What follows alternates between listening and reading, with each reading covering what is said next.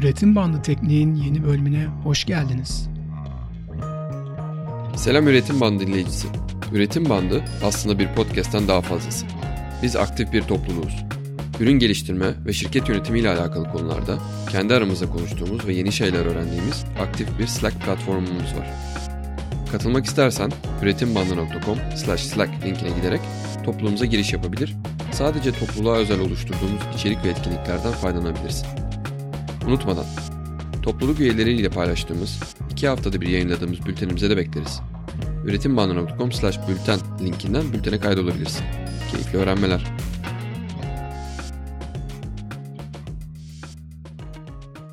Merhabalar, Üretim Bandı Tekniğin yepyeni bölümüne hoş geldiniz. Ben Ender Ahmet Yurt. Bu bölümkü konu Muhammed Alay. Abi hoş geldin. Hoş bulduk abi. Nasılsın? İyiyim abi. Çok iyiyim. Sen nasılsın? Sen de hoş geldin bu arada. Aa, evet. Uzun yoldan geldin. Evet evet. Çok uzun sayılmaz gerçi ama. Evet bak e, hatırlamıyorum en son ne zaman yüz yüze podcast çekmiştim. Şu an biz Muhammed'le e, Abdullah Uğraşkan'ın onun sponsorluğunda Evet. Trabzon Teknokent'te onların ofisinde çekiyoruz bu kaydı. Aynı yerdeyiz yani. Ben Ünye'den kalktım Trabzon'a geldim. Hem onları görmek hem Trabzon'a gezmek hem de podcast'i. Zaten ama podcast da başladı aslında. Ama gel hadi podcast'ı beraber yapalım böyle olsun dedim. Güzel bir fikirdi. E, değil mi? Yani Güzel. güzel oldu. Yüzlere tanışmış olduk. Hem de Aynen çok sosyalleşemiyoruz. İyi oldu yani. Evet şeye katılıyorum. Pandemi bence hepimizin hayatında bir dönüm noktası oldu. Sosyalleşme miktarımızı çok ciddi seviyede azalttı. Bu da o yüzden böyle fırsatlar insana iyi geliyor. Sen e, çalıştığın firmada hep uzaktan mı çalışıyordun? Yok İstanbul hayır bizim ofiste miydin? ofisimiz vardı Hmm. İstanbul'da. Hatta o da takdiri ilahi mi dersin başka bir şey mi dersin? 2019 Ekim gibi yeni ofisimize girmiştik. Zeppelin olarak. O ofisi de böyle 5-6 aylık bir inşaat süreci oldu diyelim. Ha. E, Müstakil bir binayı kiralamıştık İstanbul Hı hı, koşu yolunda. E, O tarz binaları sıfır verirler ya da e, onu alan kendine uygun yapar. Sen de bu sefer içine girerken kendine uygun dönüştürürsün. O uzun bir süreç olmuştu. En son girmiştik. Hala tam bitmemişti tabii ki böyle süreçlerde olur. Sonra girdik 3 ay sonra dağıldık yani böyle Aralık, Ocak, Şubat, Mart'ın başında Ay. evlere dağıldık. Çok da güzel bir ofistir. Ziraat edenler çok sever. Biz de orada vakit geçirmeyi çok seviyorduk. Sonra işte dağıldık yani evlere. Şu an durum ne? Şu an şöyle, o zamandan devam edeyim. Herkes evlere dağıldı e, pandemide. Evden çalışmaya başladık. Bu süreçte memleketine dönenler oldu, İstanbul'u terk edenler oldu. Ben de öyleyim hatta ama ben bir tık sonra terk ettim İstanbul'u.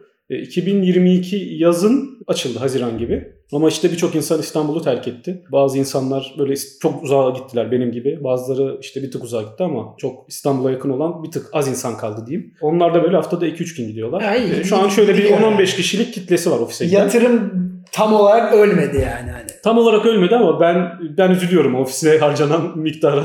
Evet ya var. O parası çıkmadı bence biraz e, o açıdan üzücü. Yazın daha aktif oluyor. Zeppelin'in Amerika ofisinden iyi arkadaşlar, insanlar, co-founder'lar He. çok gelip gidiyorlar. O zamanlar daha sık aktiviteler yapıyoruz. Kışın kış sezonu biraz daha su- slow geçiyor. Orası da öyle. Anladım. Zaten şimdi Muhammed'le biz e, iki Karadeniz bir araya gelince inşaat konuşmaya başladık. Üretim bandı inşaat. Evet. Güzel böyle içini yaptırdık falan yani. Evet. Şimdi duydunuz Muhammed'den Zeppelin falan. Bugün biraz Zeppelin nasıl yazılım geliştiriyor konuşacağız Muhammed'den ama öncesinde biraz Muhammed kendinden biraz bahsettin Trabzon dedin, bu dedin, bu dedin ama biraz da seni tanımayanlar için kendinden bahseder misin? Tabii. Ben 11 yıl, 12 yıldır çalışıyorum. Ee, şu an hesaplamaya çalıştım. 2011'den beri çalışıyorum. 2012'de mezun oldum okuldan. Bilkent Bilgisayar Mühendisliğinden. 3 sene, 3 üç, buçuk sene o zaman adı Positron'du. Bir yazılım ajansı diyebiliriz. O zaman için Türkiye'nin böyle büyük şirketlerinin Türk İş, e, İş Bankası, işte Pegasus, Türk Hava Yolları bu gibi büyük şirketlerin mobil uygulamalarını yapan ve gayet güzel yapan güzel bir şirketti. Orada çok güzel zamanlar geçirdik. Ben orada backend engineer olarak çalıştım. Bir üç buçuk seneye yakın.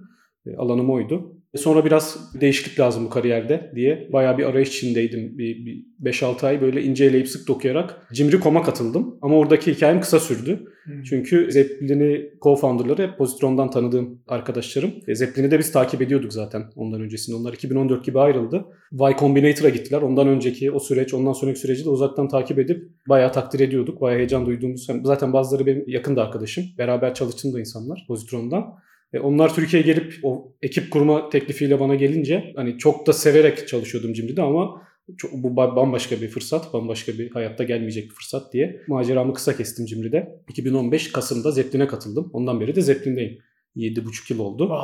E, Zeppelin'de de backend tarafında başladım. Daha çok odağım orasıydı. İşte co-founder'lardan İsmail ile birlikte Zeppelin'in backend infrastructure ile ilgileniyorduk. API'ları, serverları işte, diğer parçacıkları. Sonra Zeppelin'in ihtiyaç duymasından ötürü ben alan değiştirdim. Benden Windows app'i yapmamı istediler öncelikle. Elektron kullanarak Zeppelin'in web app'ini Windows ortamı için işte build edip release ettiğimiz e, öyle bir çalışmayla ben alan değiştirdim biraz. Hı hı.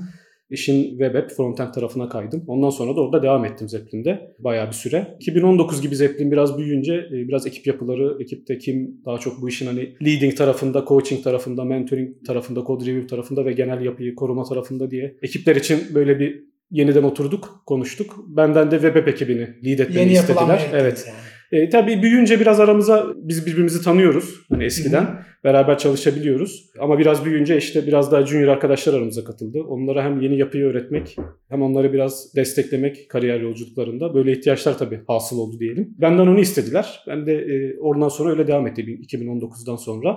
E, o zaman 5 kişilik bir ekipti. Web ekibi benle birlikte. Zaman içinde böyle 13'e doğru gitti. Ben de öyle devam ettim uzun bir süre. Orada development sorumluluklarım biraz daha azaldı. %60 diyelim 55-60'tan böyle zaman içinde artık böyle sıfıra yakın Ha. bir yolculuk geçirdim aslında. Böyle 2022 gibi artık hani diğer Evet, sorumluluklarımdan dolayı çok kod yazacak, aktif bir development sürecinde olacak bir şeyin içinde olamadım artık. Diğer sorumluluklardan kasıt böyle Bir ekip, bir ekip. Ma- management? Yani e, management ya bir ekibi run, run etmek diyor buna yabancılar. Hı hı. Bir ekibi run ediyorsun. Hem ekipten hem ekibin çıktılarından sorumlusun. Hmm. E, ekipteki insanların kariyer yolculuklarından, onların zevkine kattıklarından, kendilerine kattıklarından bayağı sorumlusun aslında. Kaç kişi var şu an sen, senin sorumlu olduğun? Ben e, Onbaşı. ben daha yeni bir rol değişikliğine gittim. Benden yeni de bir sorumluluk istediler, uygun gördüler. 7-8 ay önce de Director of Engineering rolüne geçtim. Yani şu an tüm engineering altyapısından, tüm engineering ekibinden sorumlu olduğum bir durumdayım. Bu rol daha yeni. Aynen öyle. Mühendislik mi dedi? Öyle diyelim. Valla süper yani hani tamamen aslında böyle bu arada ben dediğim firmaların hepsini biliyorum. Hı hı. Yani aslında Zeppelin'i de biliyorum, önceki firmayı da biliyorum. İşte oradan e, İsmail'den dolayı, hı. beraber aynı okula gittiğimizden dolayı o zamanlar stajyer alıyorlardı. Zeppelin değil tabii Zeppelin yoktu. Onlar oralarda başlamışlardı galiba. Hı hı. Zeppelin'i de, şimdi Zeppelin Zeppelin diyoruz ama muhtemelen dinleyen birçok insan bilecektir ama aslında Zeppelin'in biraz ne yaptığından biraz bahsedelim bence. O zaman daha anlamlı olacak. Çok güzel bir problemi çözüyordu başta. Tabii ondan sonra farklı tool'lar çıktı. Zeppelin'e başka bir tarafa yönelmiş son zamanlarda duyduğum kadarıyla ama biraz anlatır mısın aslında Zeppelin ne, yani şu an ne yaptığından da bahsedersin ama neydi ne olduğundan da bahsedersin. Tabii öyle bir genel yolculuğundan bahsedebilirim. Zeppelin'i biz şu an bir collaboration platformu olarak görüyoruz. Ya collaboration da böyle böyle söylüyorum ama hani Türkçesini direkt Türkçe bir ifade eden bir kelime çok bulamadığım için öyle söylüyorum. Yardımlaşma ya da hani bir ürün geliştirme sürecinde insanların beraber çalışmasını ifade eden bir kelime olarak düşünebiliriz burada. Biz Zeppelin'i öyle görüyoruz. Başlangıcında bir handoff platformu olarak yola başladı aslında Zeppelin. Başladığı zaman da onu yapan ya da Zeppelin kadar iyi yapan hani burada biraz şey olacağım, iddialı olacağım belki Tabii ama tabii bir şey yoktu, platform ya da ürün yoktu. E, o zamanları hatırlayacak olursak 2015'li yıllardan bahsediyoruz. Sketch'in farklı bir konumu vardı. Photoshop'un ona göre farklı bir konumu vardı. Sketch var mı şu an? Sketch var ama hani onun da yolculuğu biraz farklı oldu firmadan sonra. Onların da durumu şu an eskisi gibi değil. E, Konumları Hmm. eski konumlarında değiller. Zeppelin de Sketch'e bir plugin olarak başladı. Ha. Sketch'teki tasarımlarını çok güzel, easy bir flow'la e, Zeppelin'e aktarıyor e, de- designerlar. Hala öyle. Hani o flow ana hatlarıyla hala öyle aslında. Oradan yola çıkarak da developerlarla handoff sürecini Zeppelin üzerinde kolay bir şekilde yapabildiği bir Evet çok, şekilde yola çok, başladı. çok işe yarıyordu o zamanlar. Ben o vakitleri hatırlıyorum. Yani öyle bir problemimiz vardı bizim developerlar olarak. Tasarımcıdan gele yani alıyorduk da ne olduğu belirsiz bir Photoshop dosyası ya da Evet. PDF bir şey geliyordu ama ne kaç piksel ne, ne olacak yani nasıl? Evet. Ve ortaya aslında tasarımcının istediği istediği ya da düşündüğü ya da tasarladığı şey çıkmıyordu günün sonunda. Evet. Yakın bile çıkmıyordu. Evet. O yüzden hani Zeppelin bayağı rahatlatmıştı o vadede ama tabii Figma'nın da olaya katılmasıyla Evet. Ya olay biraz şey oldu. Oradaki yolculuğu yine Zeppelin'in başından anlatırsak Figma'nın oradaki konumu da belki daha mantıklı gelebilir dinleyenlere. Hani bahsettiğim gibi eskiden o işler çok zor oluyordu. Ben de ondan önce tabii bir backend developer'dım ama çok kısa bir, çok minimal web geliştirme tecrübelerim de oluyordu. Yani çoğu insan da o zamanlardan hatırlayabilir. Designerlar böyle PDF dosyaları Ya da bildiğin Photoshop dosyalarını kendilerini paylaşıyordu developerlarla. Ya da PDF paylaşıyorsa da böyle her önemli gördüğü noktayı işte bak buradaki font size'ı bu, buradaki color bu, marjinler böyle falan diye anlatmaya çalıştığı bir süreçti. Bu süreç haliyle çok manuel ve çok error prone işte. Hani çok hataya çok yatkın. Tabii. Zeppelin burada bunları hem otomatik hale getirdi hem de orada developer'ın layer layer tıklayıp her detayı her layer için görebildiği, doğru görebildiği bir yapı getirdi orada Zeppelin. Zeppelin hayatına böyle başladı ve bunun üzerine katarak yoluna devam etti. Bu işin handoff kısmı o zaman için çok breakthrough der yabancılar. Hani ya da cutting edge mi diyelim. O zaman için çok yeni ve çok olmayan bir şeydi. O sonra artık given yani böyle hani olmazsa olmaz bir Olmazsa şeye olmaz dönüştü. tool'lar. Bütün tool'ların artık e, bir şekilde sunmaya yani o platform, o space'teki bütün tool'ların sunmaya çalıştığı bir şeye dönüştü. Figma için de öyle, Adobe XD için de öyle, Sketch için de onların hepsi bir şekilde oraya girdi. Tabii Zeppelin'in bir head start olduğu için Zeppelin üzerine bayağı bir şeyler kattı. Ne kattı? İşte orada bayağı aslında sen ürünlerini orada maintain ediyorsun aslında. Ürünlerin yolculuğu designla başlıyor. Sonra onların o hangi süreçte olduğunu, ha, o ürün geliştirme aşamasında hangi süreçte olduğunu e, belirtebildiğin yapılar var Zeppelin'de. Artı documentational o yapılar var. şimdi var ama değil mi? O eskiden yok. Bunlar zaman Yani. içinde geldi Zeppelin'le. Kronolojik olarak feature'ları aklımda kaldığı kadarıyla şey yapabilirsem, anlatabilirsem. Mesela Zeppelin bunu yaptıktan, yani ilk çıktıktan sonra tag ve section'ları ekledi. Mesela bunlar organizational capability'ler. Hani öyle bir gridde ekranların durmuyor da tek başına sırayla hani alfabetik sırada. Onun yerine sen onlara tagler ya da verebiliyorsun. Taglerini de organize edebiliyorsun ya da section'lar veriyor. Bu section'larla insanlar çok advanced organizational yapılarına gittiler. Bunu her kullanan ekip kendi e, Hmm. yapısında kullanıyor. Mesela bazı ekipler release süreçlerini orada yönetiyor Zeppelin üzerinde. Bu release oldu, bu olmadı, hı. bu şu ver- version'da, bu versiyonda oldu diye. Bazı ekipler e, bu approve olmadı, bu approve oldu, bu işte review aşamasında, bu archived, bunlar exploration diye biliyor mesela. Bunlar hani bunları denedik, siz de görün. Hmm. Biz bunları hani kendi kendi aç, ı, içimizde bunları denedik. Bunlarda bir eksperiment yaptık ama bunlar olmayacak. Bunlar final tasarım değil. Ama siz de görün gibi bunları Zeppelin'de maintain edebiliyorlar. Bu işin işte hani proje kısmı tabii endüstri biraz design systems diye bir şey olayına gitti böyle bir 2018-2019 gibi. Zeppelin buralarda da yatırım yaptı platformla ürününe. Style Guide'ler önceden her projenin içinde o projeye Daha- diye özel bir şeydi. Ha. Sonra böyle genel Style Guide'ları Zeppelin'de maintain edebildiğin Hmm. yapılar getirdik Zeppelin'e. E, Bunları projelere linkleyebildiğin. Dolayısıyla hiçbir projenin kendine özel style guide'ı değil de tek bir style guide'dan e, inherit ettiği bir yapı oldu Zeppelin'de. Sonra bu design system olayı bir dalgalı bir şeye girdi. Şu an farklı yollardan gidiyor. Design tokens, design ops gibi kavramlar var artık. Zeppelin yine bunları bir şekilde destekliyor. Onun dışında Zeppelin Design Ops da enteresanmış. Her şeyin Ops'u çıktı.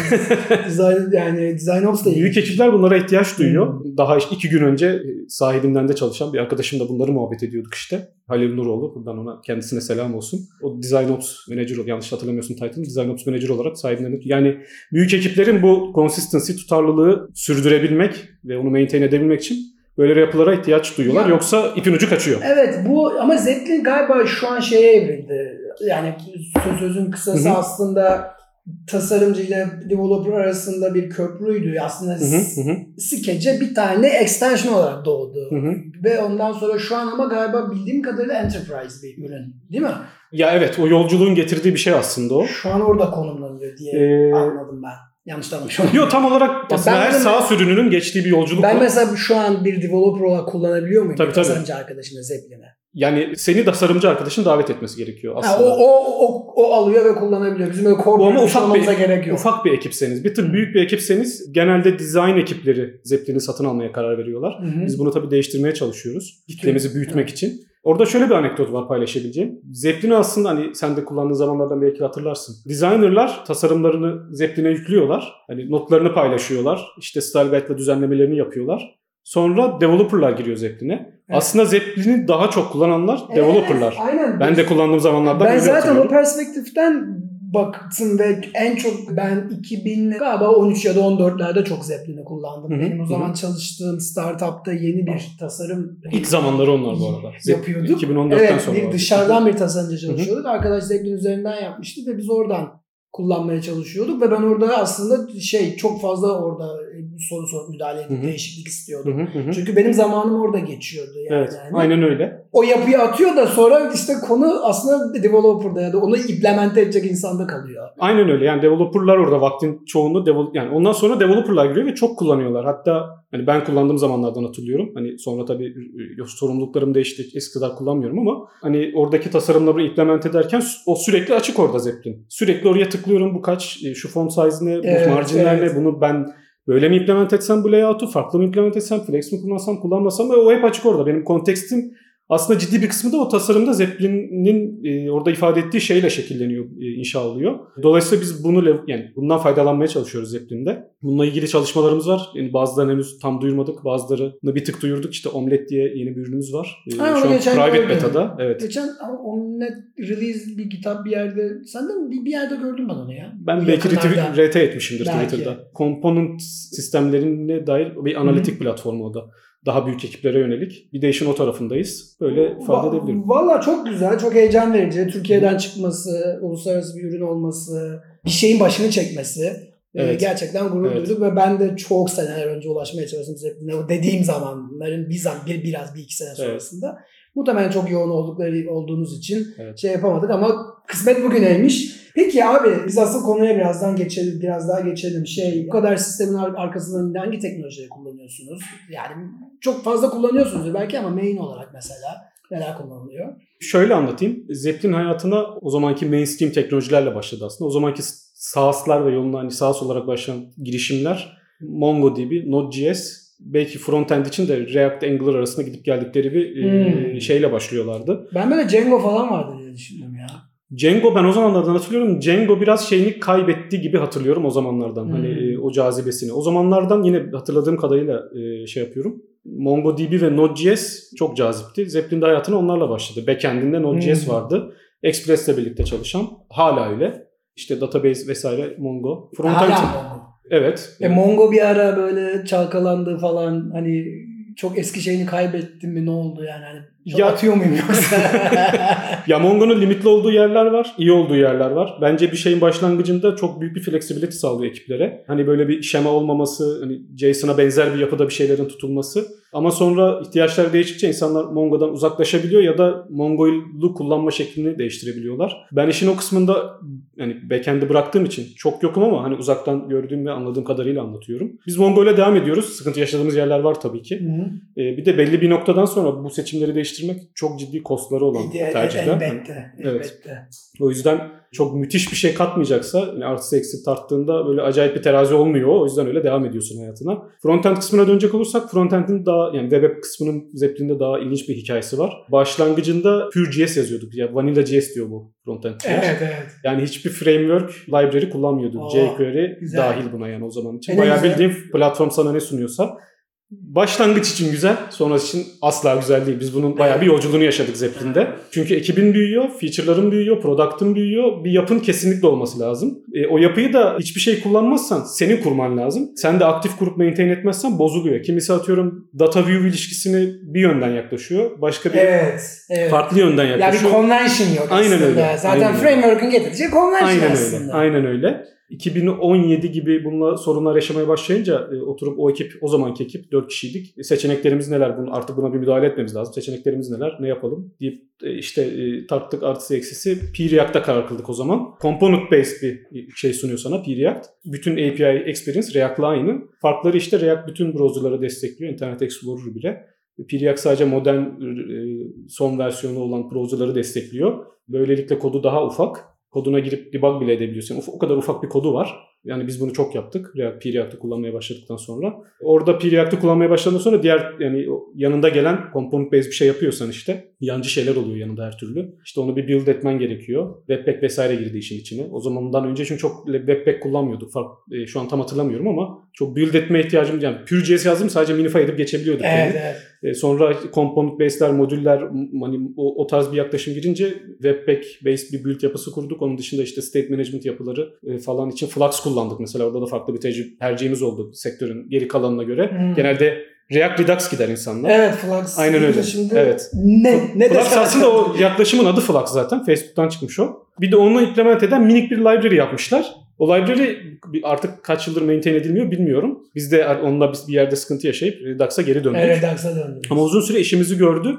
E, o da aynı P-React'ın bize sunduğu o zaman için kolaylıkları. Bir de şöyle düşünelim. Biz o, o zamanki ekip olarak ben zaten yeni geçmiştim. Diğer arkadaşlar da, diğer ekipteki diğer arkadaş da Sertaç yanlış hatırlamıyorsam. O da eski bizim kadar, e, bizim gibiydi yani. Web tecrübesi çok yoktu. Biz hepsine zaten onların bir tık yeniydik. Böyle direkt ha React Redux da almadık. Hepsini böyle bir gözümüzde tarttık. Dedik ki P-React bizim için başlangıç için iyi olur o zaman. Neyse uzun lafın kısası Preact, Flux. Router için de mesela kendimiz router yazdık. Çünkü Hmm. e, orada bir ürünümüz var. Belli bir belli bir yere kadar yazılmış. Bu ciddi bir code base var orada. E, Brand new bir code base açıp yapamayacağına göre oraya e, yani oraya yedirmen gerekiyor yeni yapını. Beraber güzel çalışması gerekiyor. Orada da React Router'ı kullanıp da 40 türlü takla atmak yerine kendimiz router yazdık mesela örnek veriyorum. Hani oralarda da bir kaç yıldır oralara daha yakın olduğum için oradaki teknolojileri anlatmak adına. Onun dışında işte AWS kullanıyor Zeppelin kaç yıldır. Yani tipik bunlar hani bunlar tipik tercihler. On-premise bir şey Yok, hayır. Yok değil mi? Hayır, bir şey sağlamıyorsunuz. Yok hayır. on- Peki şeye konuşmak istiyorum. Bir de bunun client'da da sizin uygulamanız var. Şimdi mesela Windows Hı. app dedin sen bana. Evet. Ben biliyorum ki Mac app'i de var zaten kullanıyorduk. Aynen öyle. Linux için var mı bilmiyorum. Yok. Yani Or- bu iki platforma nasıl yazıyordunuz? Şöyle Zeppelin Mac App ile başladı. İlk zamanlarında Web App Mac App'in read-only hali gibi bir şeydi. Yani Web App'te edit Hmm. capability Yoktu. Yoktu evet. yoktu. Web App onları sonradan yakaladı. Hı.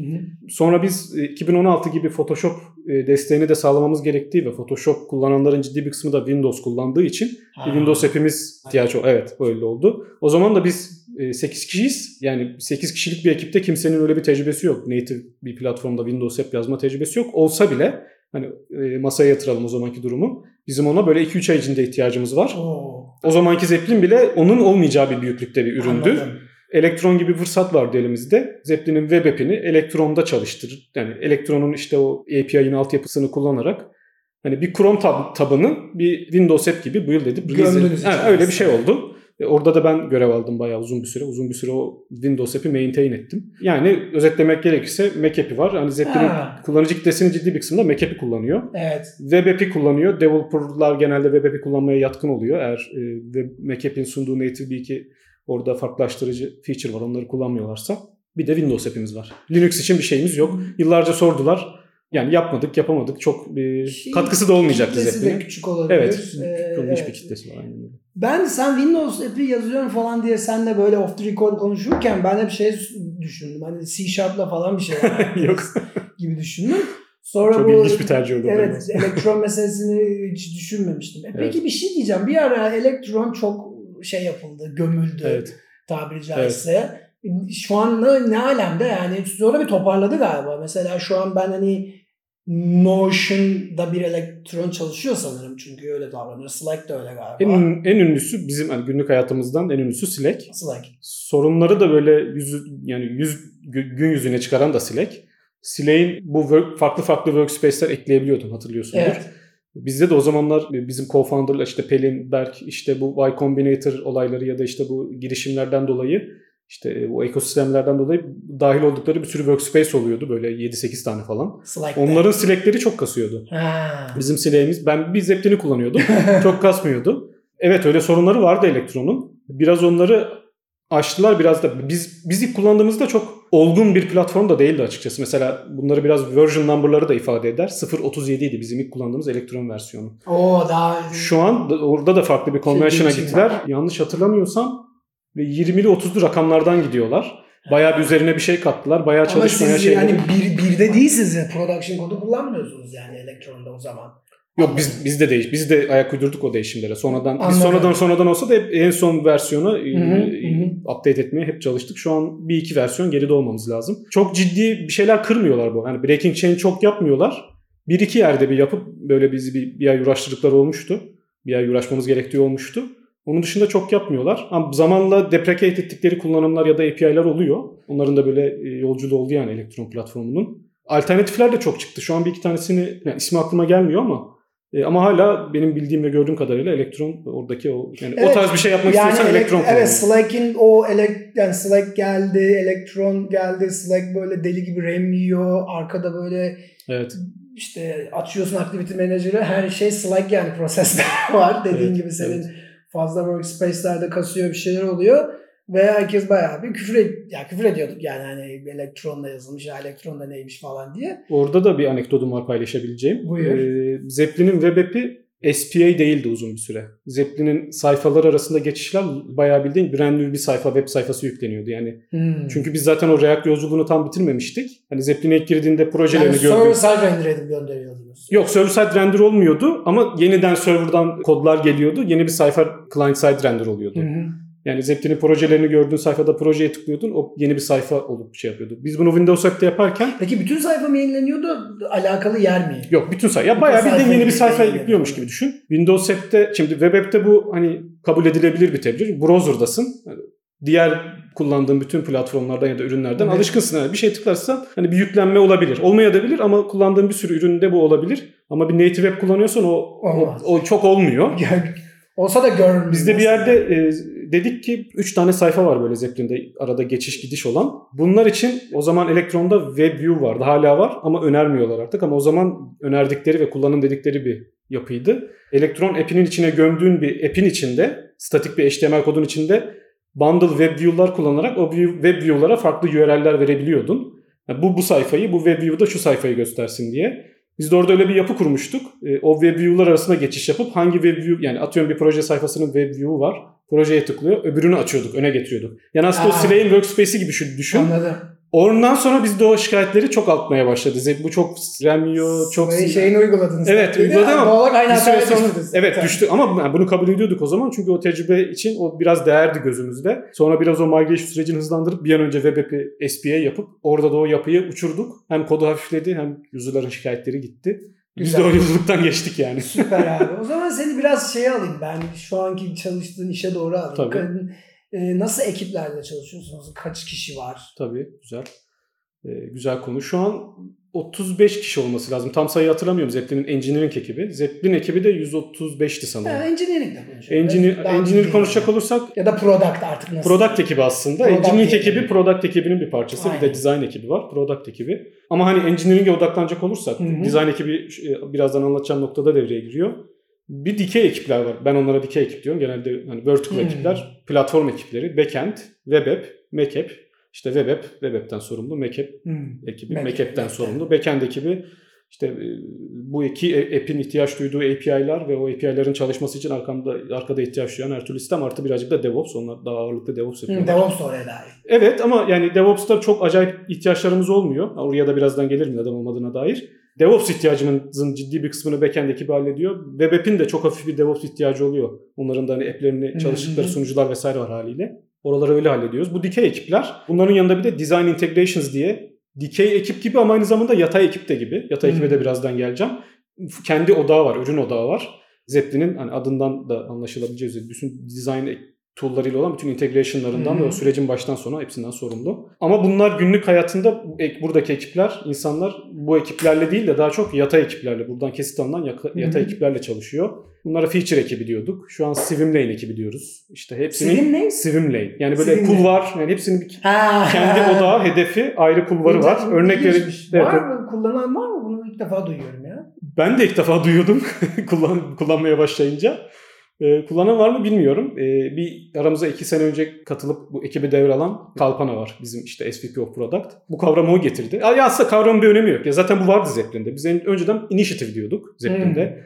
Feature ekibi diyorduk. Sonra Swimlane oldu. Ad- yani adı, adı önemli değil. Amaç şey ama burada hani bu dikey ekiplerden bir kesit alıyorsun. İşte designer'ın var, design ekibinden. Backend'in var, web app'in, Mac app'in. Ee, Bir, bir amaç Zeppelin'in o seneki hedefleri uğrunda bir e, odağın oluyor. O odak için bir roadmap belirliyorsun senin, senenin başında. Ve onun için çalışıyorlar. Orada işte orada devreye giriyor işte nasıl çalıştıkları. Ee, Hmm. Günlük aslında bu ekiplerdeki engineer'lar day to day yani günlük hayatlarında daha çok buradaki ekipleriyle haşır neşir oluyorlar.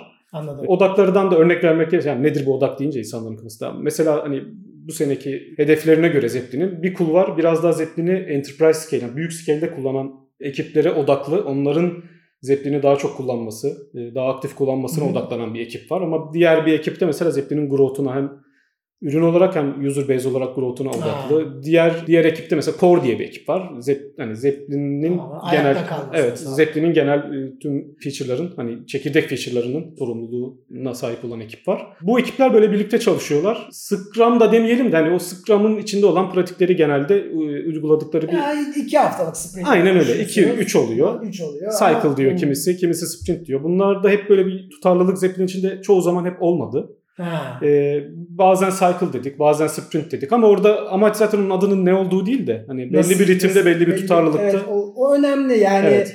Tutarlılık yoksa bir hafta bir, bir dönem dönem diyeyim hadi sprint ya da cycle demeyeyim. 2 yapıyorsun sonra 3 sonra 2 o da şey yapar. Hani ne, ne kadar zamanda ne bitireceğinizi bilemediğinizden şey hızı da Evet. ölçemezsiniz yani. Ya şey yapıyorlar genelde. Bazı şeyler iki haftada bitmeyeceği çok bariz olunca bunu bu, bu sprint 3 hafta olsun diyebiliyorlar. Ha, Onlar tamamen oradaki e, inisiyatif oradaki ekibin, oradaki PM'in ya da işte tek lead'in sorumluluğunda. Hı hı. Bu şekilde bir Ki, ekip yapısı var Zeppelin'de. Ee, burada mesela asıl gene senin konuya geliyor Hı hı. biraz daha. Biraz böyle karmaşık demeyelim de aslında çok yani pratikte bilindik şeyler ama teoride böyle isimler girince developerların biraz kafası karışıyor olabilir. Özellikle middle'ların ve junior'ların hani ne ediyoruz diye. Onların böyle genel olarak Zeppelin'de bir developer'ın motivasyonunu Hı hı. sana direkt sorayım. Nasıl? Hı Çünkü senin işin biraz hı hı. olduğu için nasıl yüksek tutuyorsunuz? Tutuyorsun ya da. Bu ilginç bir konu. Biz yani biraz garip gelecek cevabın muhtemelen. Bir şey dinleyerek. Evet aynen öyle. Şöyle. Şimdi Yok çıkarım gerçekten merak etme. Yok ama şu açıdan altını dolduracağım. Bunun bir şeyi var.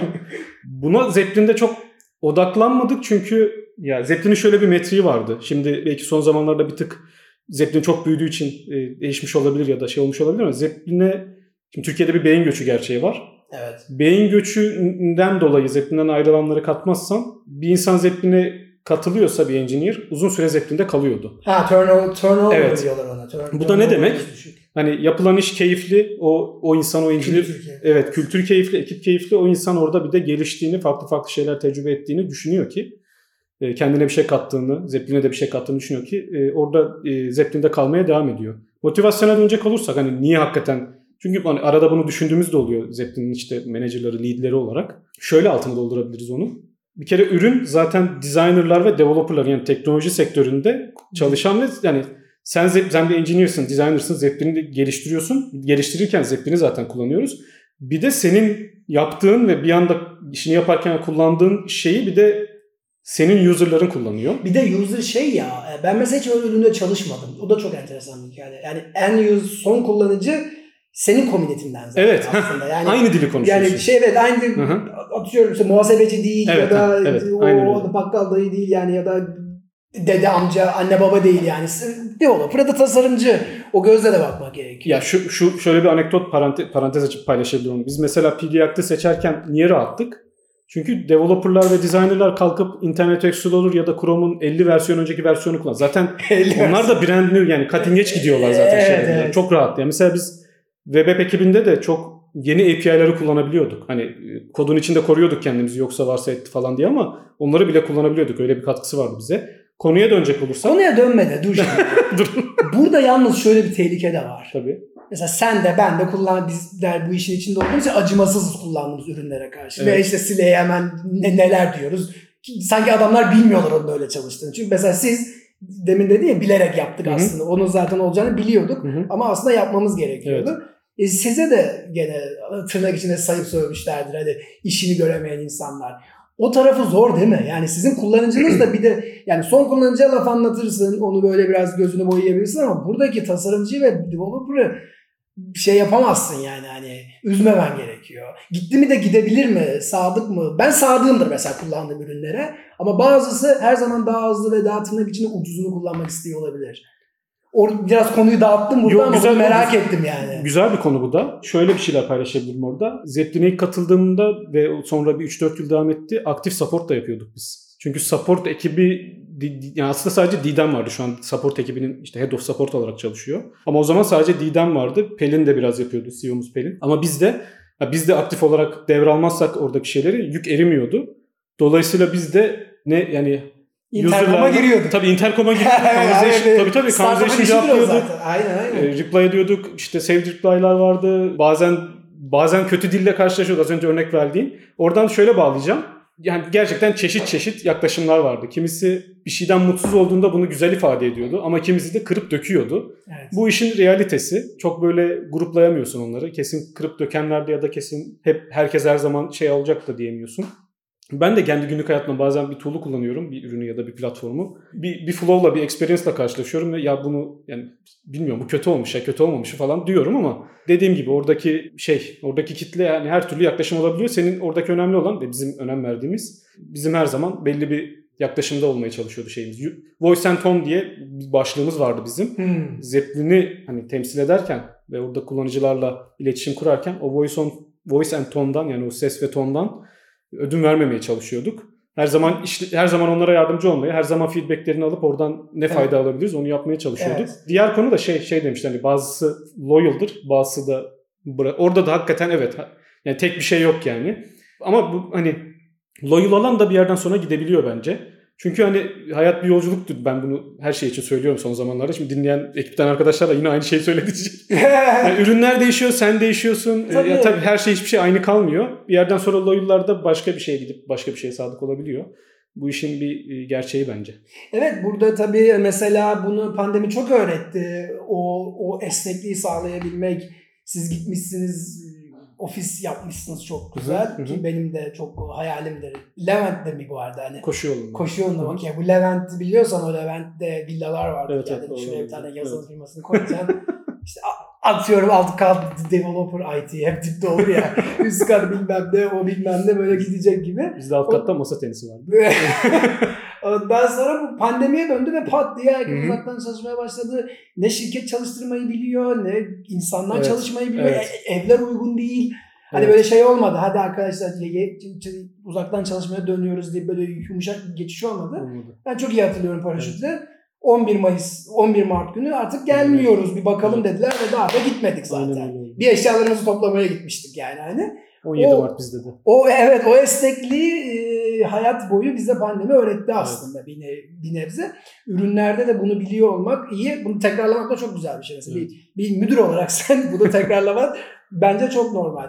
Şimdi diğer tarafa dönecek olursak aslında senin dediğin gibi e, aslında ekipler bu arada şeyi çok değerli buluyorum. E, developer'ın bir nebze mesela onboarding sürecinde de intercom diyelim. Şimdi başka tool'lar da kullanıyor. Salesforce oldu ama hep startuplar intercom kullandı. Yani Hı hı. oralarda soru cevaplaması, muhatap olması, Hı hı. bizim mesela paraşütte şey kültürü vardı. Biz ayrı bir tarafta oturuyorduk. Hı hı. Customer Success'le. Hı hı. Biz ona işte Batman Robin diyorduk. İki Hı hı. haftada bir Hı hı. değişiyordu. Bir deneyimli bir deneyimsiz biri geliyordu. Onlar tercih yani tırnak içinde şeyin yanına gidiyorlardı. Customer Success'in ki oradaki telefon, ses kaydı görüşmelerinde parmakla göstermelerde falan müthiş öğretici oluyordu yani. Hı hı. Ben bunu çok değerli buluyorum. Siz buna hala devam ediyor musunuz yoksa şu an bir ekip kuruldu? Yok şu aynen. Başka bir sistem Şöyle var. değişti o. Tabii de bir ekip büyüdükçe değişmek durumunda kaldı.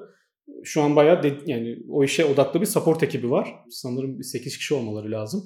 Da kendi içinde branch out oldukları bir durum da var ama şu an Didem bana kızacak muhtemelen bilmediğim için ama. Olabilir. Onun dedike bir ekibi var. Uzun lafın kısası. Ama teknik olmayan insanlar. De dedik ekip dediğin. Tüm sorumlulukları yani Intercom'da conversation'ları yönetmek, Yönetmek. e, oradan feedback toplamak. Bir bug bir şey varsa öyle bir şey oradan da ortaya çıkabiliyor. Evet. Onu develop mühendislik ekibiyle hemen iletişmek çok acil bir şeyse hemen onun fixlenmesi için. Evet. Mühendislik ekibinin oradaki rolü de şöyle değişti. Haftalık rotasyonlarla oranın bir destek go to person'ı var. Yani support Hı hı. kime gidecek ve oradaki iletişim nasıl ilerleyecek?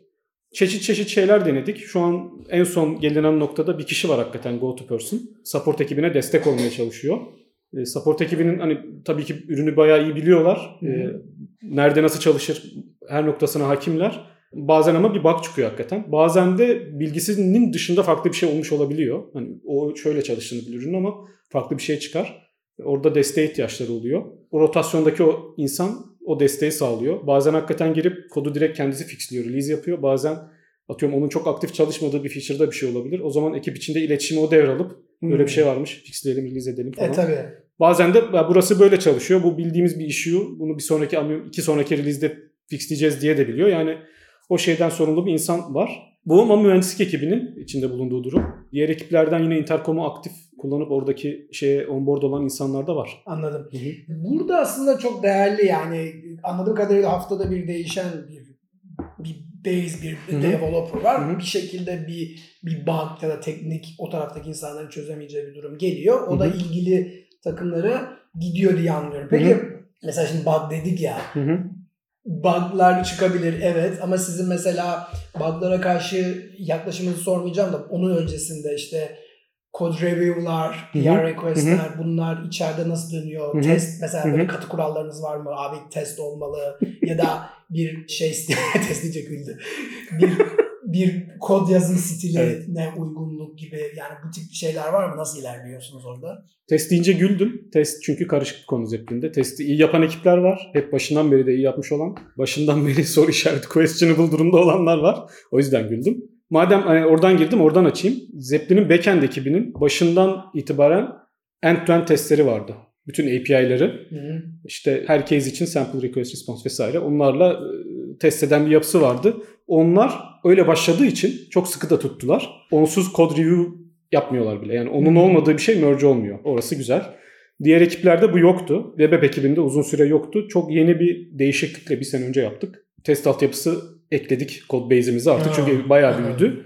Yeni feature'ların çoğu için e, Test zorunlu. Evet test zorunlu. Bayağı onu o ritmi oturtmaya çalışıyor insanlar. Bazen olmuyor ama hakikaten. Yani bir, bir- eski bir feature'a bir şey yazıyor. Evet. Bu mümkün olmuyor yani. Bazen de çok hızlı bir şey istiyor PM'de. Bunlar hayatın gerçeği. Dinleyen herkes katılacaktır. Yani test feda ediliyor genelde ilk. Ya orada tabii biraz böyle e, trade-off'a bakmak Evet. lazım. Yani belki park edip testi sonra yazmak ki hiçbir zaman olmuyor. Çok düşük bir olasılıkla yapılıyor. Evet. Evet. Ya da PM'le konuşup yani orada biraz teknik takım liderin değişiyor çıkıyor.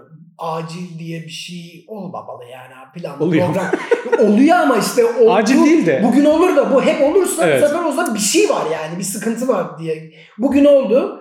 Bir hafta sonra oldu bir daha şimdi her cycle'da acil, her sprint'te de cycle'da acil bir şeyler çıkarsa bir dakika bir konuşalım yani. Bunun çıkmaması lazım. Biz programlamayı mı iyi yapmıyoruz diye böyle bir oturup bir konuşmak Evet. gerekiyor. Ben öyle düşünüyorum. Yani her zaman acil bir şey olmaz abi. Acil kere- demeyelim de ona şey diyebiliriz. Acil deyince benim kafamda hep böyle canlıda olan bir bug'ın fixlenmesi gibi. O, o acil benim gözümde de. Hani takvim artık çok sıkıştı. Ha ben de ben Onu im- diyorum. onu Onu, diyorum. Onu diyorum. Takvim bir kere sıkışır. Takvim durmadan sıkışırsa Evet. o zaman biz demek ki çok fazla iş alıyoruz ve yapamıyoruz. Ya developer alalım ki çözümü bu değil zaten. Sen de çok iyi biliyorsun. o zaman işleri küçülteceğiz, bir şey yapacağız yani gibi Evet. duruma geliyor. Bunlar Burada her zaman feda edilen genelde testler ve şey oluyor. Ne diyorlardı onun adına bak unuttum. Arkada şey bırakıyorsun. Tek dept. Tek technical oluyor. debt. Aynen. Evet aynen dediğin gibi. Bu- Bunlar Zeppelin'de de çok oluyor. Her Bazen yerde oluyor. bu bir terazi bence. Bu Evet. bazen terazinin ucu öbür tarafa çok kayıyor. Bazen de diğer tarafa biraz kayıyor. Diğer tarafa çok kayması da iyi bir şeydi. Yani hani sonuçta sen günün sonunda amacı kar etmek olan bir şirket için ürün yapıyorsun. Bu ürünün mühendis ekibinin hepsi kalkıp tek tek çözemez. Ama bazen öyle bir noktaya gelirsin ki yani tek tek çözmeden ilerleyecek nokta değil. Ya bunları dediğim gibi terazi bunlar. Testteki durumumuz özetleyecek olursak öyle. Code review, kod kalitesi, technical depth'te biraz geçebilirim belki. Code Review'da yani bu ekiplerin farklı ritimleri var. Mesela web app ekibinde iş biraz daha böyle ipin ucu kaçtı gibi bir durum var son zamanlarda. Ama onun kendine dair sebepleri var. Şimdi Ee, kaçtı. Herkes bastırıyor ya da maile Çok az review ediliyor. mu? Ya bu Zeppelin'de hep sorundu. Code Review'un çok sık yapılmaması. Çünkü ekip olarak da aslında bu bahsettiğim dikey vs yatayın biraz artık limitlerine gelindiği bir noktadayız aslında. Dikey olunca her şeyi sen own ediyorsun ama her şeyi sen own ediyorsan aslında hiçbir şeyde own etmediğim anlatabiliyor muyum demek istediğimi? 5 kişi var. Bu 5 kişi 25 tane feature'dan sorumluysa o 5 kişi günün sonunda hiçbir şeyden sorumlu olmamış bir şey de olabiliyor. Yani o kişilerin Hmm. şeyine kalıyor yani o inisiyatif almasına. Biraz o limitlerin zorlandığı noktaya geldiğimiz için bence bu oluyor. Mevzu biraz hani backend ekibinde bir tık daha iyi diye düşünüyorum. Mac ekibinde de herkes her zaman review ediyor. Orada da mesela çok iyi bir noktadalar onlar. Ekipler kendi ritmini bulmuş durumda. Code review'un tabii şöyle önemli bir şeyi var. Technical depth'i çok önlüyor. Artı yani tutarlılığı baştan ipin ucunu hiç bırakmazsan o tutarlılık çok iyi oluyor. Orada biraz şeye güveniyoruz. Zeppelin'deki engineer'ların yani şey yapmayacağım burada. Ben çok iyi olduğunu düşünüyorum Zeppelin'deki engineer'ların. Birazdan ona da gelirim. Öyle olmak zorunda oldu. O bize çok şey kattı. Öyle olması. Ekibi büyütmemiz yavaş oldu o yüzden. Ama o iyi olmaları sayesinde minimal code review'la da mevzuyu çok iyi anladıkları için belli bir standardın üstünde çıktı sağlayabildi. Hem ürün olarak hem kod olarak. Orada da öyle bir noktadayız. Hani code review'da nelere dikkat ediyorsun dersen hani güzel bir konu. Nelere dikkat ediyorsunuz dersen biraz şeyle ilgili o. Ne kadar zamanın var ve ne kadar derin bakabildiğinle ilgili. Aslında ne kadar zaman ve derinden değil de ne olduğuyla alakalı Hı hı, bence. hı. Yani şimdi bir atıyorum backend için konuşayım. Tabii. Bir API vardır ve sen o API'ye yeni bir şey eklediğin zaman o çok önemlidir ve onun kontrol edilmesi lazım. Tabii. Çünkü backward burada İngilizcesini hiçbir zaman söyleyemedim. Backward compatibility. Aynen teşekkür ederim onu söyleyemiyorum. onu yapması gerekir ve bunu incelemen gerekir. Kendi o bunun testinin olması lazım. Belki lokalde zaten birileri bakmıştır bir de kendini indirip bakar. Bu önemlidir çünkü direkt production'ı çok kötü kırabilirsin. Aynen öyle. Versus yeni bir şey çıkıyorsundur. Çok küçüktür. Daha zaten belli bir kullanıcıya belki feature flag'le açılacaktır. Hı hı hı. Orada çok böyle kafa yormazsın gibi düşünüyorum ben biraz. Şöyle oradan şöyle bir noktaya girebilirim. Hani güzel bir örnek verdim. Yeni bir şey yapılması. Bu backend için de geçerli, web app için de. Yani bütün ekipler aynı şekilde yaklaşıyor. Hakikaten yepyeni bir şey yapılacaksa ve bu Zeppelin'in engineering ekibi için yepyeni bir infrastructure kurulması ya da yeni bir atıyorum state management yapısı, routing yapısı başka bir şey gerektiriyorsa o code review'dan önce ekip onu ele alıyor. Zaten aynen. Zaten şöyle oluyor oldu. Aslında hani ekip ele alıyor derken o o kişinin sorumluluğunda. O feature'daki o ne yapılıyorsa o engineer sorumluluğunda. O engineer senior bir engineer'sa zaten onu ele almasını bilebiliyor. Ona dair bir yaklaşımı oluyor. Ona dair dokümanlar, proposal'lar yapıyor. Buna şöyle yaklaşabiliriz. Seçeneklerimiz bunlar, artıları eksileri bunlar arasında bu olur. Ben şunu öneriyorum ama feedbackleriniz nelerdir diye bunlar ekip içinde konuşuluyor. Böyle labs diye kalkıp adam Flux'ı silip Redux getirmiyor yani. Yok. Ha, ya da atıyorum bir, bir gecede. bu çok büyük bir örnek. Ya da atıyorum o ekibin bir kendi bir MongoDB ile iletişime bir yaklaşımı olur. Ya da atıyorum o data layer'ındaki yaklaşım olur. Kalkıp yepyeni bir yaklaşımı Getirmiyor. aç, getirmiyor. Bunlar konuşuluyor. Orada öyle bir o ritmin, o bu flow'un öyle bir faydası var. Bir şey o yani bir code review'a geliyorsa öyle bir konu o zaten çok önceden hallolmuş oluyor. Orada sadece bunu nasıl implement ettin? Kodda bunu nasıl gerçeğe dönüştürdün ona bakılıyor. Başka nelere bakılıyor? Ya şu an biraz şey yapacağım. Hani free rolling derler. Hani aklıma geldiği gibi E, anlatacağım. yok ezberimi. çok önemli değil. Zaten aslında e, yani 3 aşağı 5 yukarı bakılan şeyler aynı da biraz şirketin dediğin gibi o anki. Şimdi mesela çok early bir startupta konuşsaydın çok farklı bir şey söyleyecektin. Şu an daha siz scale up ölçeğinde Evet, olduğunu evet. düşünerekten farklı bir şey söylüyorsun. Yarın enterprise olursun. Aynen öyle. Bambaşka bir şey söylersin. Daha katı kurallarınız olur. Ya gibi ilerler yani. aklıma geldiği gibi anlatmaya çalışayım. Backend ekibinde mesela aklıma ilk gelen şey performans, scalability. Oradan çünkü çok gol yediğimiz instance yani durumlar oldu. Mesela çok lame bir örnek ama indeksler. indeks var mı yok mu? Sen bu query'yi nasıl yazdın? Bu gibi mevzu tabii bu mimari en başından az önce verdiğim örnekteki gibi farklı tasarlanmışsa oradaki şeyleri nasıl implement ettin? Atıyorum bu latency'yi nasıl artırır, nasıl düşürür? Etkiler mi, etkilemez mi? Bu gibi şeyler. Dediğim gibi kod tutarlılığı, her kodun kendi mimarisi var. Olaylara yaklaşımı var. State management'a birisi başka yaklaşır, öbürü başka yaklaşır. Side effect'lere sen başka yaklaşırsın. Bu, bunlar için de tutarlılığa çok bakıyorlar. Code review'da bug yakaladığımız çok olmuyor. Yani dediğim gibi. Evet evet Ama o, o olmuyor. Doğru. onlara da bak, yani baktığın zaman bakıyorsun. E zaten şey Bunlar ya aklıma vardı. başka gelmiyor. Zaten hani CI, Tabii, CD tabii. tool, tool'ları olduğu için onlar yakalıyor linterlar, linterlar. Atıyorum Evet. bir konsol log unutursun, bir debugger unutursun. Bazen unutabiliyor insanlar. İşte evet. tabii tabii çok normal o yakalıyor zaten yani direkt. Yani onu sen şey Evet. ben ben e, kod okumayı çok severim. Üstte yazıyor disable console şey o S-Link disable sonra onu Wow, o, o, o, o çok tehlikeli. Console log dünyanın en iyi debugging tool'u bence. evet biz Ruby'de e, debugging tool'ları çok gelişmeden önce şey puts'la yani işte o Evet. Python aşırı neşir olduysa Onu yazıyorsun ya. Yeri geliyor onu yazıyorsun. Evet ama tabii o da bazı şeyleri yapamıyor yani çünkü o anki state'i bilmiyorsun ya. Aynen ileri geri geri olmaz zaten ileri gidemiyorsun. O yüzden hani debugging tool'u bir noktada kullanmak gerekiyor. Bak şeyi söyledin aslında bu engineer sorumluluğunda dedin. Hı hı, ben o noktaya gelmek istiyordum. Tabii. Çok zaten bahsettin de Zeppelin'de bir yazılımcı kendisi gelen işten, PM'den gelen işten tamamen o mu sorumlu? Yani sen ona bir onun ya da tek lead'i olarak ya abi burayı böyle böyle yapacağız işte böyle böyle yapacağız diye bir brief vermiyorsun. Kendisi tasarlayıp gelip anlatıyor. Ondan sonra konuşuyorsunuz galiba. Öyle anladım ilk dediğinden. Aynen öyle. Tech sorumluluğu biraz PM'lere yardım etmek gibi şu an. O Zeppelin'in o technical landscape'indeki hani mystery'leri biraz daha açık edip roadmap'i ya da işte feature'da bazı kararlar alınacaksa onları doğru yöne ittirmek aslında. Ekiplerin kendi içindeki şeyine çok girmemeye çalışıyor. Bahsettiğin gibi hakikaten çok alan açıyoruz mühendislerimize. Yani böyle sıkıp bu buranın mimarisi böyle biz şöyle işleri böyle böyle yaparız diye listeleyip de mundane bir şey dönüştürmüyoruz. Şöyle de bir şansımız var. Hakikaten challenging işler çıkıyor önümüze feature'lardan dolayı. Atıyorum 3000 tane ekranı biz atıyorum 5 saniyede load ediyoruz. Bunu nasıl bire indiririz gibi şeyler de çıkıyor önümüze. Backend'de şöyle bir API yapacağız ama bunun için Mongo kesinlikle kullanamayız. Bunu nasıl çözebiliriz? Nasıl halledebiliriz? Buna nasıl bir UX yaparız? Nasıl bir experience yaparız gibi durumlar da oluyor. Bunlardan dolayı bunu açık bırakmak az önceki motivasyon konusu buna bağlanıyor aslında. Bu, bu gibi şeylerle uğraşınca insanlar keyif alıyor bence. Peki Biz bun- de alıyoruz. bunları böyle şeyin içine mi alıyorsunuz? Normal roadmap'e mi alıyorsunuz yoksa bunlar böyle şeyleriniz var mı? Hack Week, Innovation Week gibi böyle ya da Hack O da yok.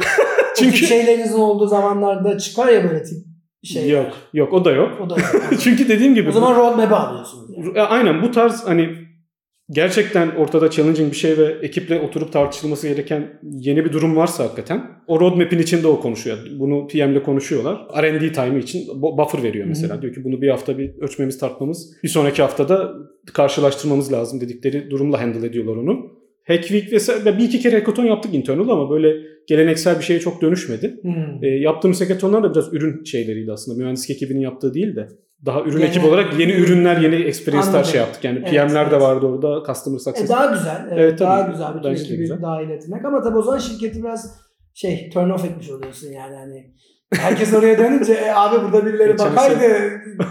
Açılmıyor mu senin sene- ayo? İki gün sürdü onu yaptığımız. Ee, Senin ayı açılmıyor. İki günden bir şey olmaz ya.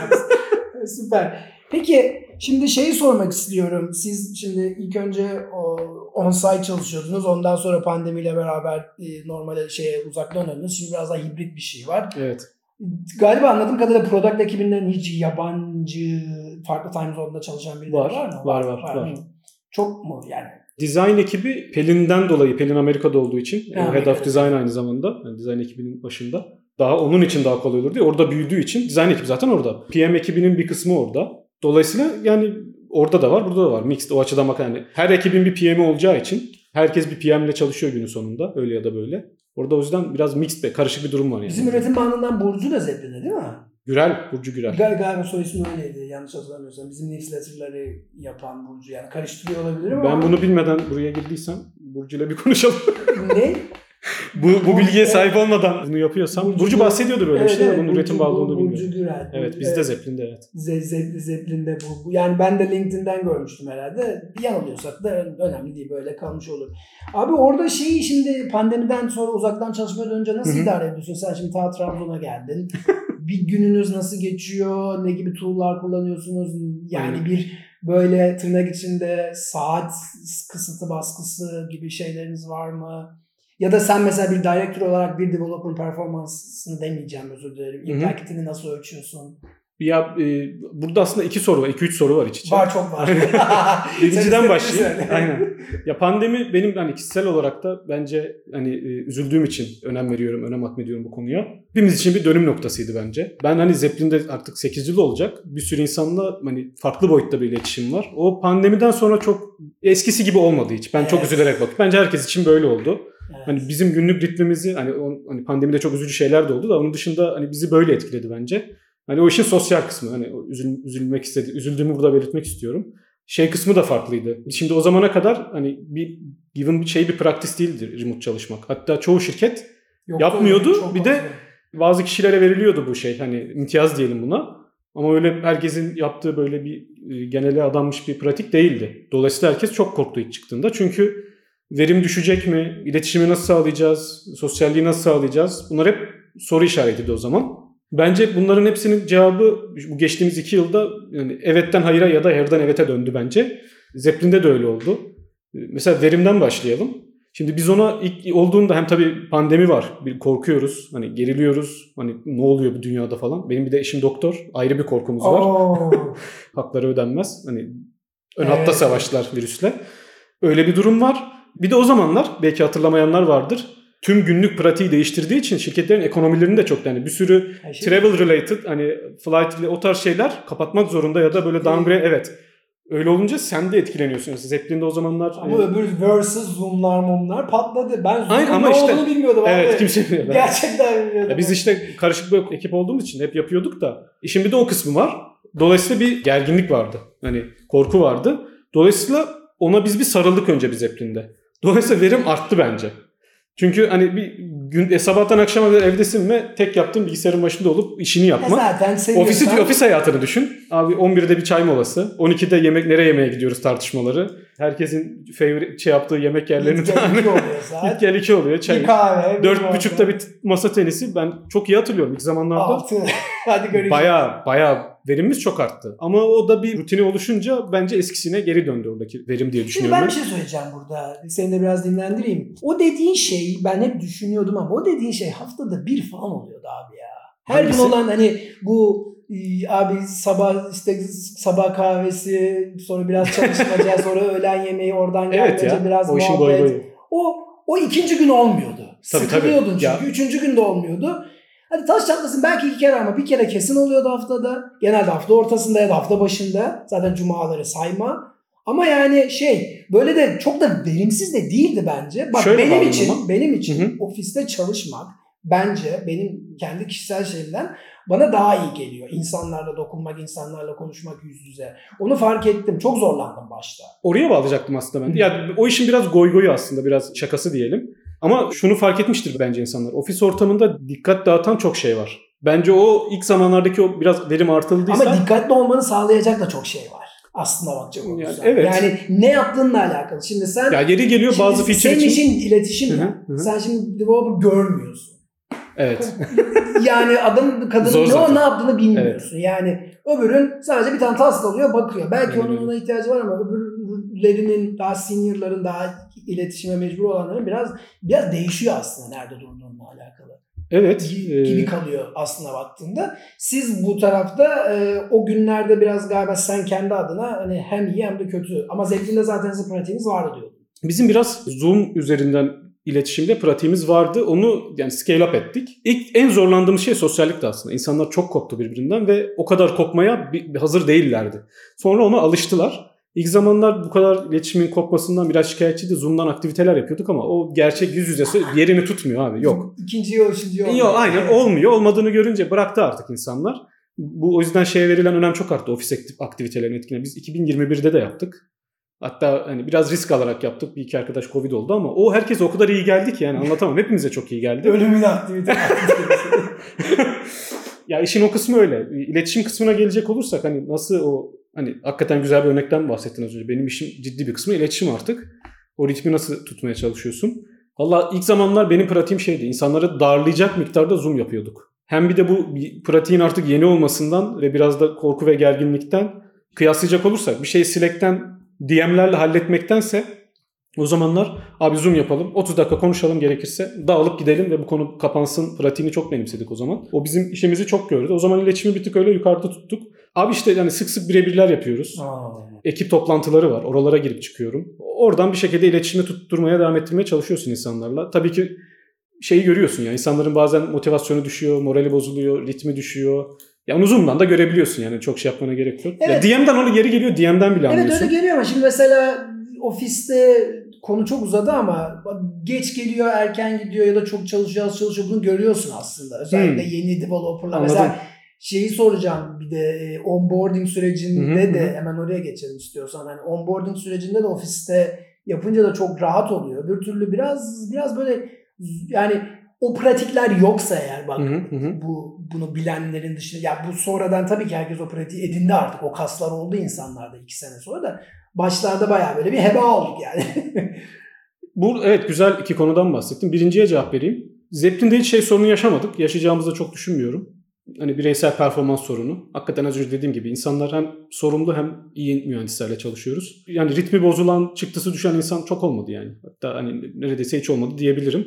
Hani yakında ofiste nasıl nasılsa bence remote'da da öyle çalıştı insanlar. Hiç sorun yaşamadık. Dolayısıyla hani şey cevabı veremiyorum. Yaşayanla nasıl handle edersini çok cevabını veremiyorum şu anda. Bizde de hani diğer o spesifik örneğe dönecek olursak böyle bazı zamanları da hatırlıyorum eski şirketimden böyle 12'de gelip 9'da çıkan gençliğin verdiği enerjiyle 10'da çıkan insanlar oluyordu ama bu bana soracak olursam bir sağlıklı değil. iki yorucu.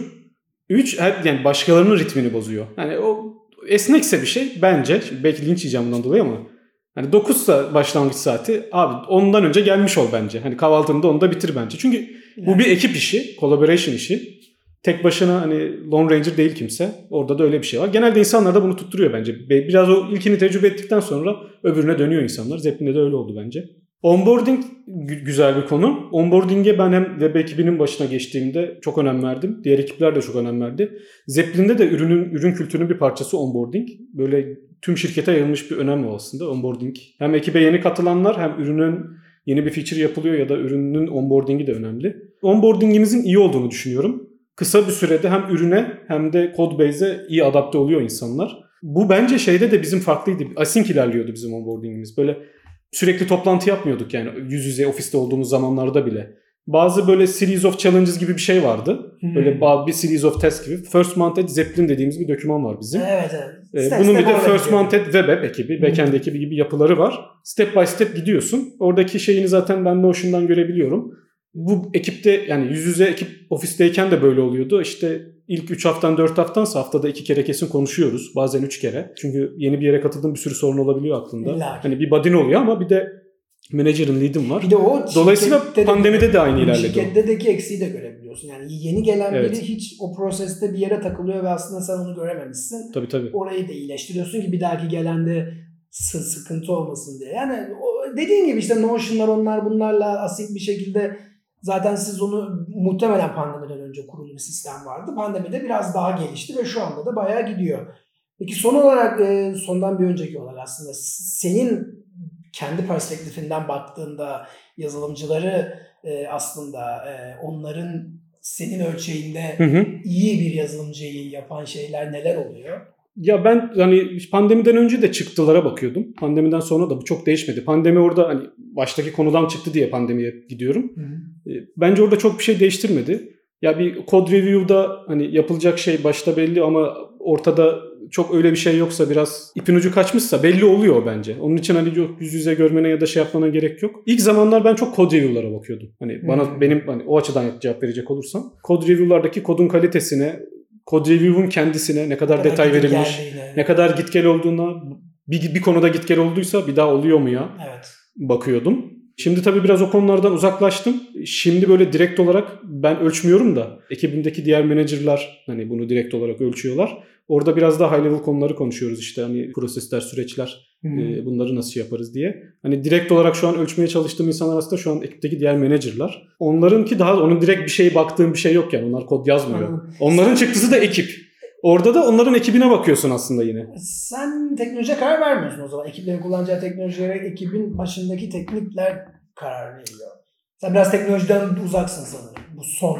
Evet, aynen öyle. Yani bunu çok sorun etmiyorum bu arada. Ama hani benim için bireysel olarak biraz garip bir durum. Onun farkındayım. Dediğin gibi diğer insan hani o işi yapacak insanlar ya da e, o ekibin menajeri karar veriyor. Genelde şimdiye kadar da hep sağlıklı kararlar verilir. Ben öyle direkt her feature'ın içinde yokum aslında. Baktığın Yok zaman onu soruyorsan. Sağlıklı sağlıksız o çok önemli değil. Hı hı. Her zaman sağlıksız kararlar da sağlıklı kararlar vermek zorunda değilsin. Sağlıksız kararlar da verilir ve buradan bir öğreti çıkar. Sadece Tabii, tabii. senin ne noktada e, konuya dahil olduğunu şey yapıyor ama sen galiba developer noktasında değil de sen onları yönetenler konusunda Evet. biraz daha çıktıya bak. Onların çıktısına bakıyorsun direkt. Evet ya bu genel hatlar itibariyle rolüm o. Ha Evet. şey oluyor bu arada. Hani benim çok iyi bildiğim, içinde olduğum için zamanında bazı parçacıklar oluyor olur.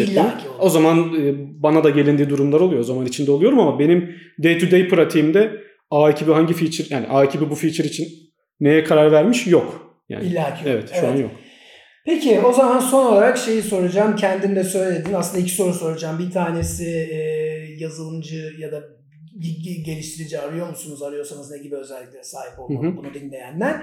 İkincisi de e, bu işe başvuru süreçleriniz nasıl ilerliyor? Yani ne gibi proseslerden geçiyor diyerek bağlayalım. Güzel. Arıyoruz. Bu sene için 4 açık pozisyonumuz var. Yani 4 headcount yanlış hatırlamıyorsam. Bu senenin planlamasında çıkan sonuç o. Henüz dolmuş değiller. Nasıl nelere bakıyoruz? Bu Ee, neler bu pozisyonlar? Hem backend hem web app. Ben. Hı hı. ben- ben. Okey, koyarız böyle bir yerlere. linkleri. Arkadaşlar şey yapar. Evet. koyarız. Nasıl bir prosesten geçiyorlar? Proses şöyle. Uzun demiştin çünkü sen Bir tık, yerde- bir tık uzun. Bu hep de uzun bir konuydu Zeppelin'de. Bunu nasıl improve ederiz diye. Üzerine de bir ara çok çalıştık. E, Şimdi özetlemem gerekirse bir recruiter screen'le başlıyor. Ha, tamam. Çok nadir durumlarda recruiter karar veremiyor. Tam böyle ölçemiyor. Orada bir hiring lead screen de oluyor. Hı hı. E, recruiter screen de biraz daha böyle tanışmaca, e, hikayesini dinlemece ve bu devam etmeye uygun mu diye karar vermece. Burada hakikaten net bir şey çıkamıyorsa bir de bunun bir versiyonunu aynı yani aşağı yukarı aynı şey hiring lead e, screen deniyor. Orada da işte o pozisyonun nereye alınacaksa onu manager yapıyor. Sen hala yoksun bu süreçte şu an. Ben bu hiring lead'de devreye giriyordum. Hmm. Ee, bu sene daha eskisine göre bir tık daha az görüşme yapıyoruz. Hiç daha girmem gerekmedi. Ama bu dediğim ikinci adım çok nadir oluyor. O yüzden aslında işin başı recruiter screen sonra teknik görüşme. Teknik teknik e, mülakat bir diyoruz buna. Bu mülakat bir bütün pozisyonlar için aynı Zeppelin'de. Hı. Bizim yaklaşımımıza göre biz belli bir base'in olmasını bekliyoruz bize katılan yani mühendislerde. Yani bekliyoruz derken bir, e, şöyle anlatmaya çalışayım bunu.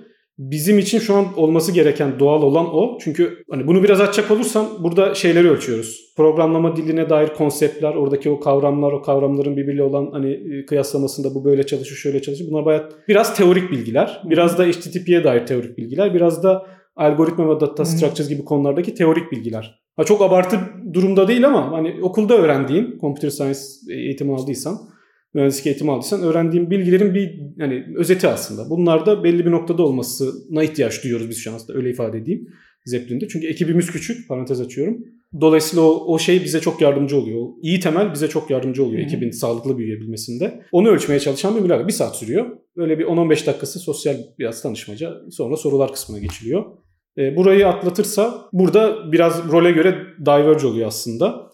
E, web app için konuşacak olursak bir ödev yolluyoruz. Hmm, Ufak bir ödev. anladım. Böyle iki hafta sürmüyor yani. Hani böyle otursa iki akşamda yapıyor. Anladım. Biraz böyle derlese toplasa üçüncü günde ona böyle bir, bir hafta deadline veriyoruz. Ödev geliyor. Bizim istediğimiz requirement'lara göre ise devam ediyoruz.